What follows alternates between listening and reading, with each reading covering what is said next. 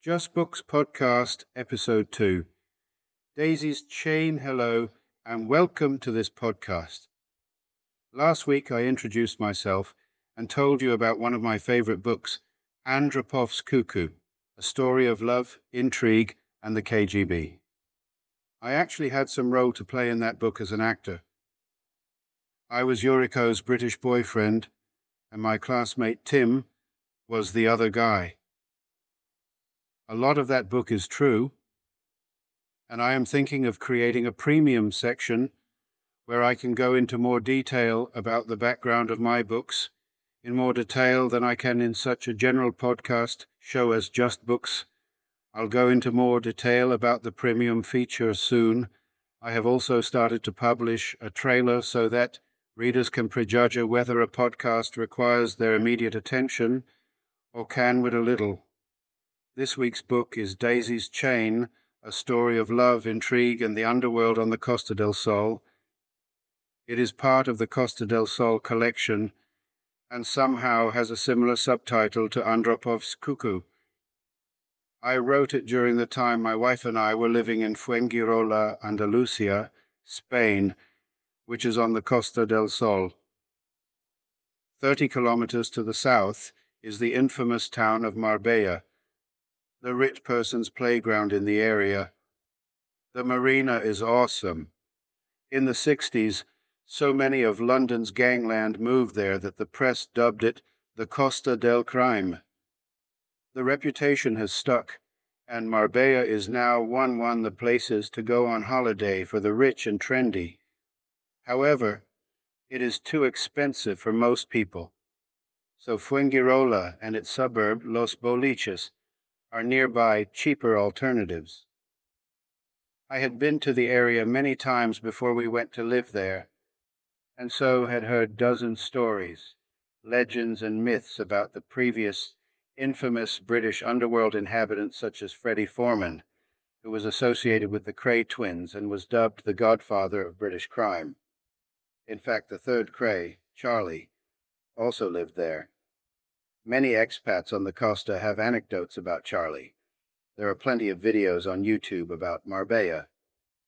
So with all this info buzzing around my head, I wrote Daisy's Chain. However, it is completely fictitious and so are the characters in it. They are not even based on real characters, although the places and some of the bars and clubs mentioned are or were. At the time of writing, Daisy's Chain exists in 10 languages. Daisy's Chain, a story of love, intrigue, and the underworld on the Costa del Sol. 1. Description from the book cover. John is a wealthy, single, ex-London East End gangster living in Marbella on the Costa del Sol, Spain. The British press have been calling it the Costa del Crime for 50 years, but he doesn't care as long as his quiet life is preserved.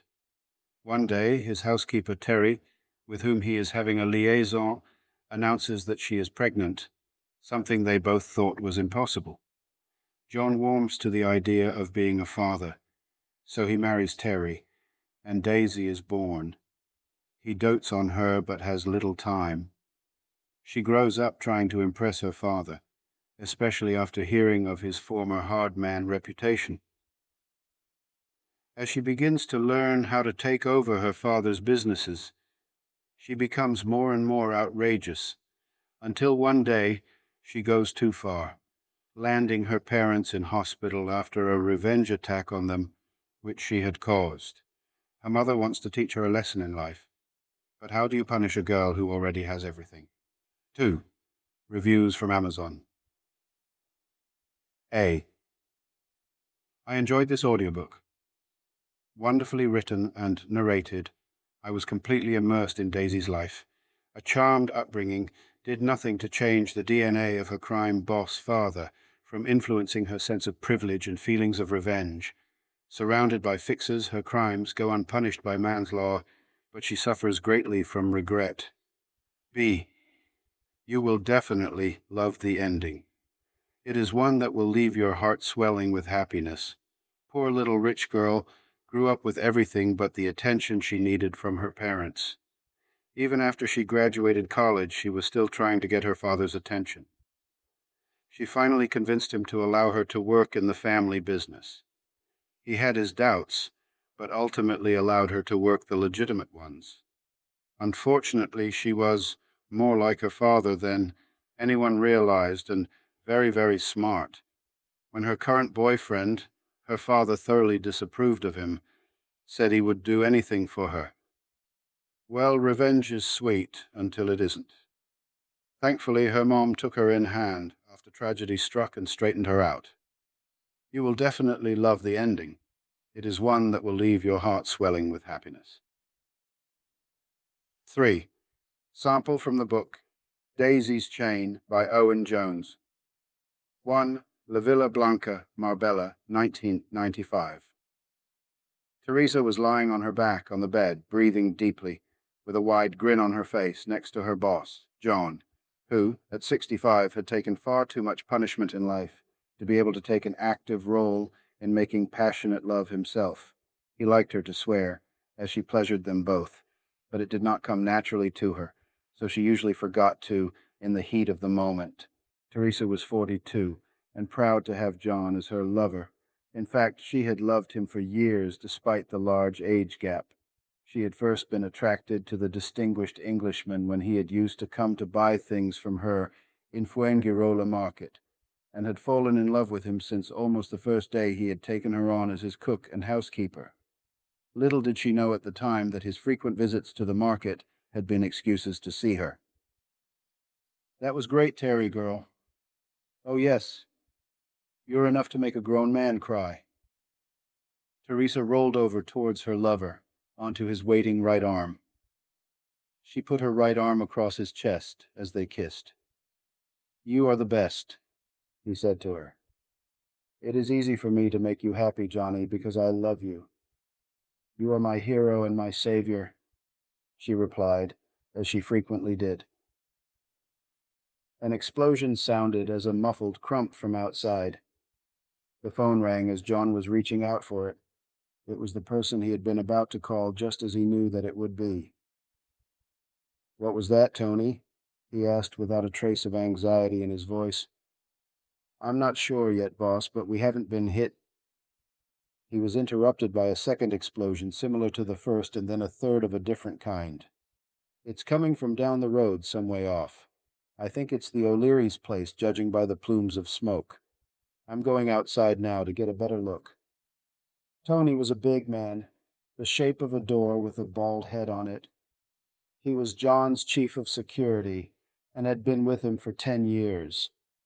John could hear him running over the phone, not breathing heavily at all, and then stop. "I'm about 200 yards from their front gate now. It looks like the house has been hit, and the front gate, and there are bits of motorcycle everywhere. 2 men are down, on fire. Oh, I think they have just been offed with a single baseball bat strike to the back of their necks. Looks like a drive-by with RPGs to me. I'm coming back in. I don't want to be nabbed as a witness to this." "No, of course not. Come back and play dumb, but see what you can find out on the QT. Appraise me later." He rang off. 5 minutes later, John had fallen asleep, as he frequently did, and Teresa quietly got up, dressed, and went back to work. It was time to arrange her employer's dinner. During the meal, Tony gave John his verbal report of the bombing. "This is not official, boss, but I got it from one of O'Leary's lads, so I reckon that it's as near the truth as we are ever going to get. It was a drive-by, and they did use rocket-propelled grenades. Apparently, they fired the first one as they passed by. It went through the railings of the gate and hit the house. The gatekeeper, who was probably counting his lucky stars that he wasn't blown up, got a few shots off. The riders then came back past the gate and fired again, but the tail fire from the RPG must have ignited fuel leaking from a bullet hole in the petrol tank, and it blew up. The second grenade did strike the gate, as the first one was probably meant to, and blew it in. When the bike exploded and the riders came back to Earth on fire. O'Leary's men broke their necks with baseball bats, so there would be no loose ends. Who was responsible, do they reckon, Tony? He said they don't know. But when I suggested that it was a rival Irish gang from back home, he didn't say that it wasn't. Anyone else besides the riders hurt, was there? The gatekeeper is in a bad way. He's got shrapnel wounds, and those big wrought iron gates gave him quite a whack when they blew in. But he'll probably live. A cleaner got some splinters of glass in her ares, but she's all right. The O'Learys were around the back near the pool, so they are all okay too. Did the police get there? I heard some sirens, I think, but I was asleep by then and could have been dreaming. No, they got there all right, and the fire brigade and the ambulance, after it was all over. The O'Learys had even put the gatekeeper and the cleaner in the Range Rover, and taken them both to hospital by then.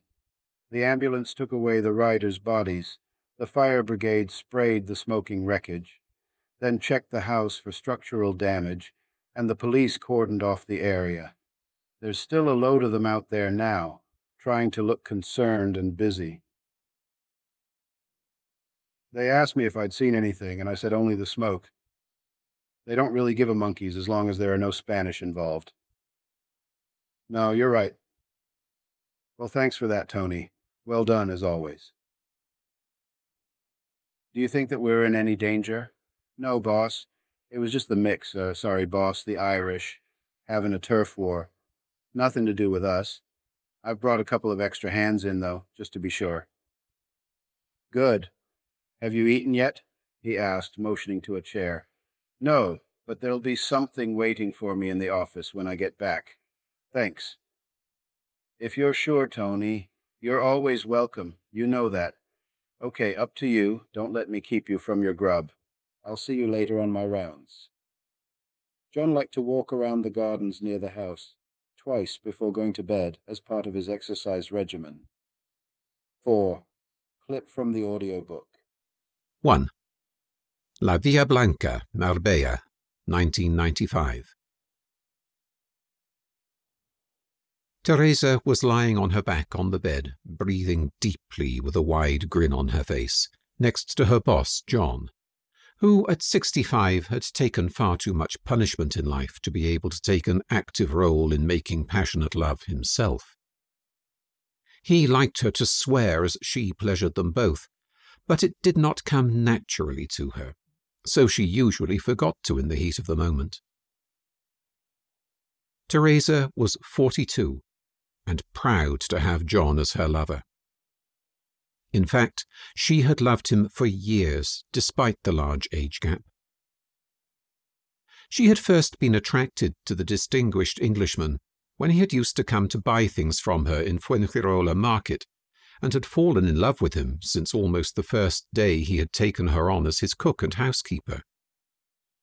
Little did she know at the time that his frequent visits to the market had been excuses to see her. That was great, Terry girl. Oh, yes. You're enough to make a grown man cry. Teresa rolled over towards her lover, onto his waiting right arm. She put her right arm across his chest as they kissed. You are the best, he said to her. It is easy for me to make you happy, Johnny. Because I love you. You are my hero and my savior, she replied, as she frequently did. An explosion sounded as a muffled crump from outside. The phone rang as John was reaching out for it. It was the person he'd been about to call, just as he knew that it would be. What was that, Tony? He asked, without a trace of anxiety in his voice. I'm not sure yet, boss, but we haven't been hit. He was interrupted by a second explosion similar to the first, and then a third of a different kind. It's coming from down the road some way off. I think it's the O'Leary's place, judging by the plumes of smoke. I'm going outside now to get a better look. Tony was a big man, the shape of a door with a bald head on it. He was John's chief of security and had been with him for 10 years. John could hear him running over the phone, but not breathing heavily at all, and then stop. "I'm about 200 yards from their front gate now. It looks like the house has been hit, and the front gate, and there are bits of motorcycle everywhere. 2 men are down. On fire. Oh, I think they've just been offed with a single baseball bat strike to the back of their necks. Looks like a drive-by with RPGs to me. I'm coming back in. I don't want to be nabbed as a witness to this." "No, of course not. Come back and play dumb. But see what you can find out on the QT.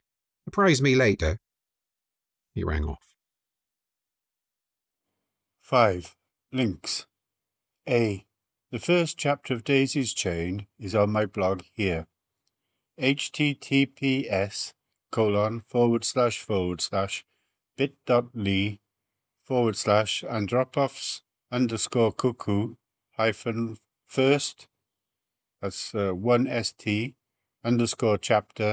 1st_chapter-mps. B. By links. 1. Audiobook. ISBN 9788835441489, published by Techtime. You can find it at https://bit.ly/daisy-eng-tt-audio. 2. Ebook. ISBN 9788835413851, published at Techtime. https://bit.ly/daisy-eng-tt. 3. Ebook and paperback. ASIN at Amazon. B08 NLVFN83. https://amzn.to/3L z92 1. If you didn't catch the links, they will be in the notes. Otherwise, just email me. 6. Thanks. Thank you for listening to my podcast. I hope that you enjoyed it. Please subscribe free of charge using the buttons below to be alerted when other episodes are released, about 1 a week. If Daisy's Chain seems to be right up your alley, please use the links above to find out more or buy the book. I'd love to hear from you, especially what you think about it. Until next time, Owen.